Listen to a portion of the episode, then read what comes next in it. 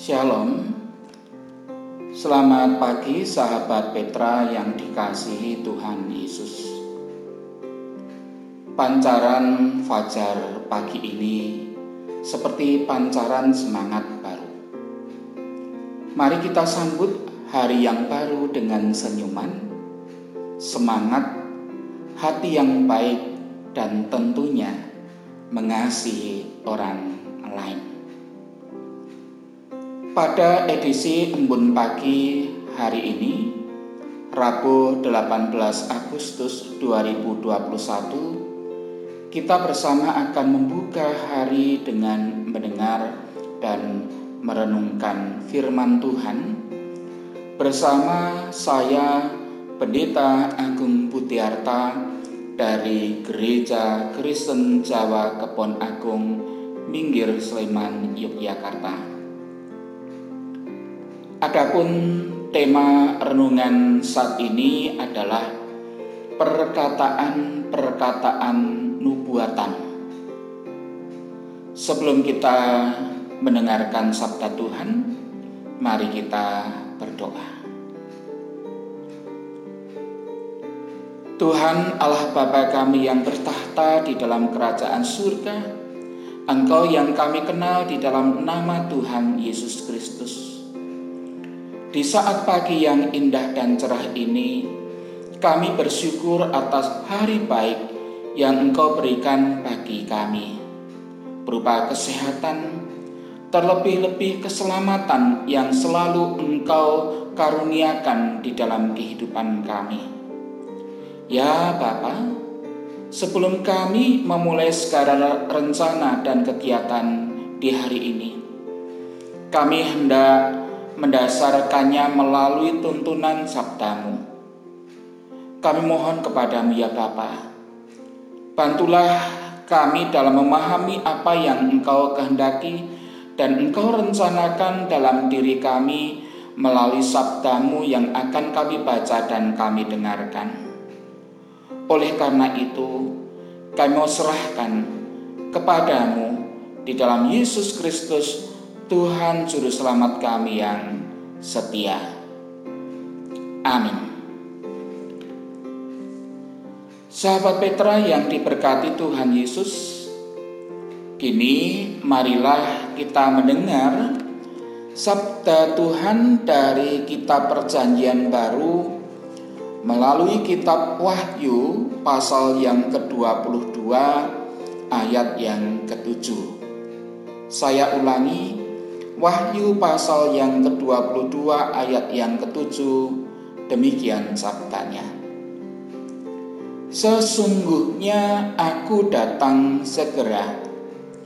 Berbahagialah orang-orang yang menuruti perkataan-perkataan nubuat kitab ini.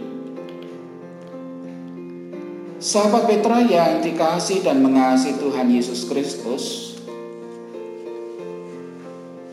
Kitab Wahyu adalah wahyu daripada Tuhan yang dinyatakan kepada Yohanes dan kemudian dituliskan sebagai firman yang memiliki kuasa.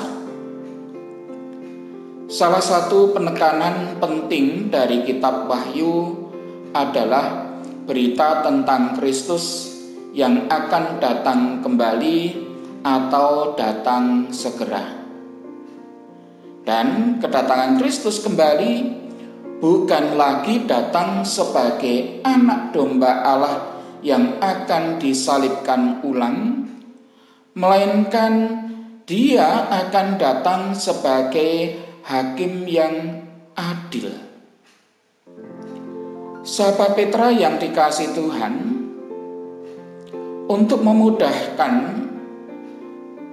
mengerti apa yang dimaksudkan oleh Tuhan di dalam sabdanya pada saat ini, saya akan menggunakan sebuah gambaran agar kita dapat memahami maksud dari firman Tuhan. Suatu ketika, seorang guru berkata kepada murid-muridnya, Anak-anak, Pak Guru akan ke ruang kantor sebentar. Tidak lama kok. Mungkin 10 sampai 15 menit. Ada urusan yang harus Pak Guru kerjakan. Pesan saya, kalian jangan ribut, jangan ramai, tetap belajar sendiri sampai Pak Guru kembali ke ruangan ini. 10 menit berlalu, bahkan 13 menit sudah lewat, tetapi Pak Guru belum juga terlihat. Murid-murid ada yang mulai ramai sendiri, ada yang mulai mengganggu temannya, bahkan ada yang kesana kemari. Ada juga yang kemudian keluar dari ruangan kelas, dan bahkan ada yang kemudian membolos. Namun ada juga mereka yang tetap berjaga-jaga dengan baik, dengan tetap membaca dan belajar dengan baik dan tertib. Betapa kagetnya mereka ketika Pak Guru datang dengan tiba-tiba. Anak-anak yang sedang belajar dan membaca tentu menyambut Pak Guru dengan senang dan sukacita. Sebaliknya, betapa malu dan kemudian menyesal ketika Pak Guru di kelas ada yang naik meja, ada yang berjoget, ada yang ketiduran, apalagi kemudian yang membolos. Sahabat Petra yang dikasihi dan mengasihi Tuhan, ketika kita membaca kitab Wahyu, kita mendapatkan kesan betapa kuatnya perasaan akan datang segera yang meresapi seluruh kitab ini. Yang tertulis bukanlah suatu hari nanti di masa depan yang masih jauh, Yesus Kristus akan datang kembali, melainkan kalimat-kalimat yang dipenuhi dengan ungkapan seperti apa yang harus segera terjadi dan waktunya sudah dekat. Sebanyak 3 kali di pasal terakhir Tuhan berfirman, sesungguhnya aku akan datang segera. Di kitab Wahyu pasal 22 ayat yang ke-7, ayat yang ke-12 dan ayat yang ke-20. Terjemahan lain menuliskan ungkapan ini demikian, tidak lama lagi aku akan datang.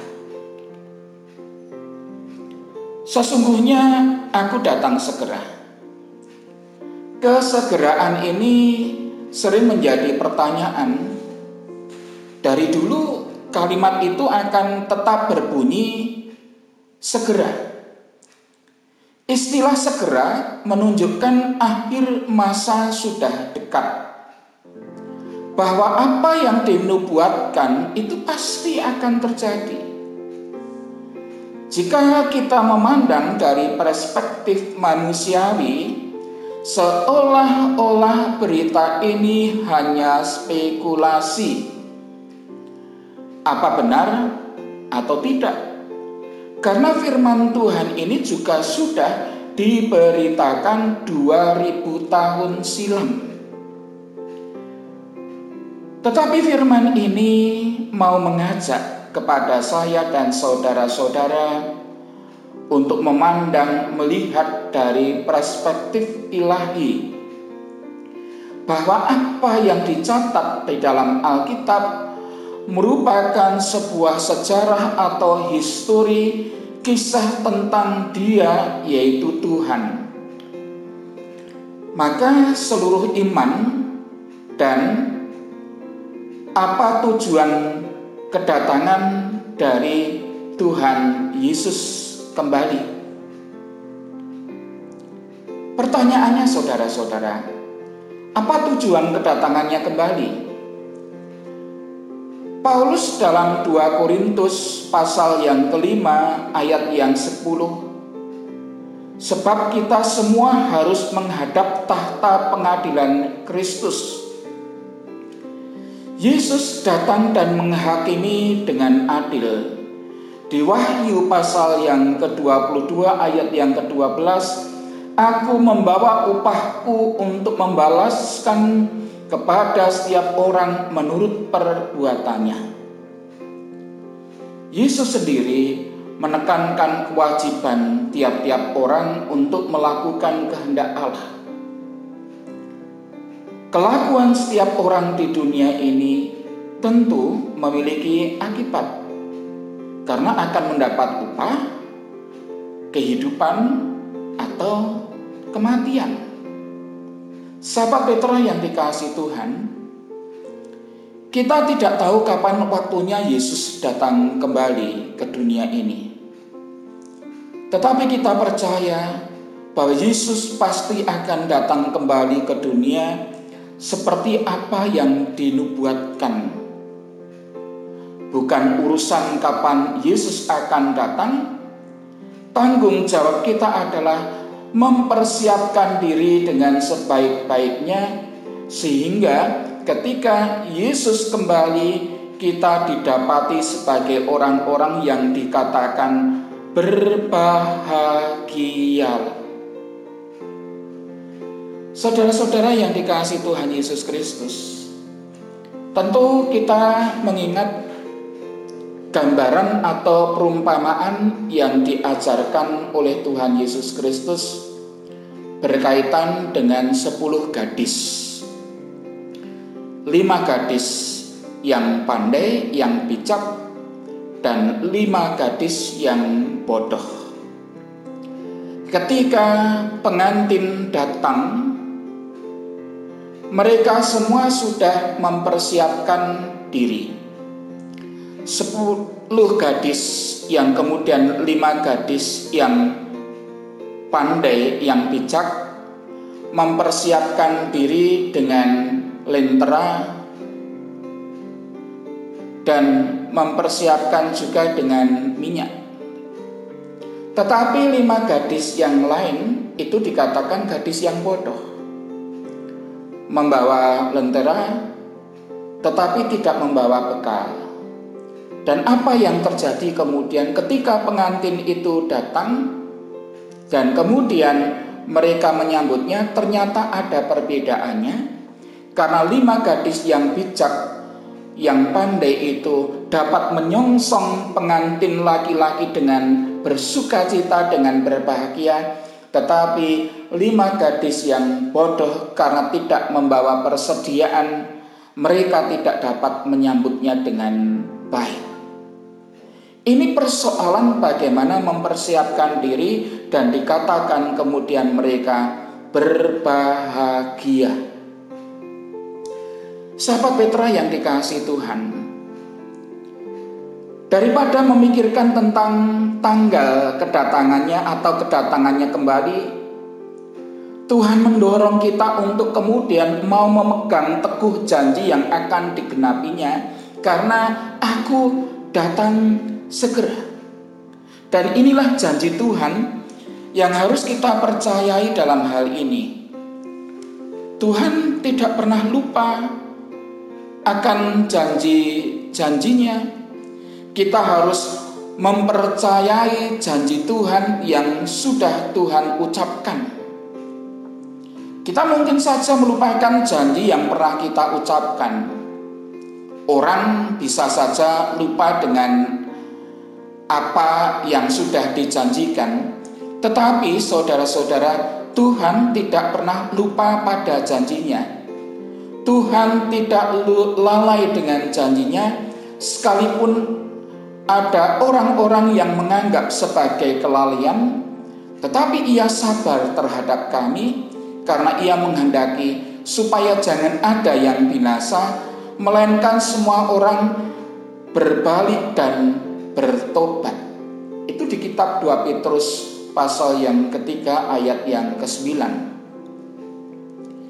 Kita dipanggil untuk menjalani hidup baginya di zaman ini dengan menantikan penggenapan pengharapan kita yang penuh bahagia dan penyataan kemuliaan Allah yang maha besar dan juru selamat kita Yesus Kristus. Namun kalau kita mau melihat kebenarannya, sebenarnya berita kedatangan Tuhan yang kedua adalah sebuah pengharapan.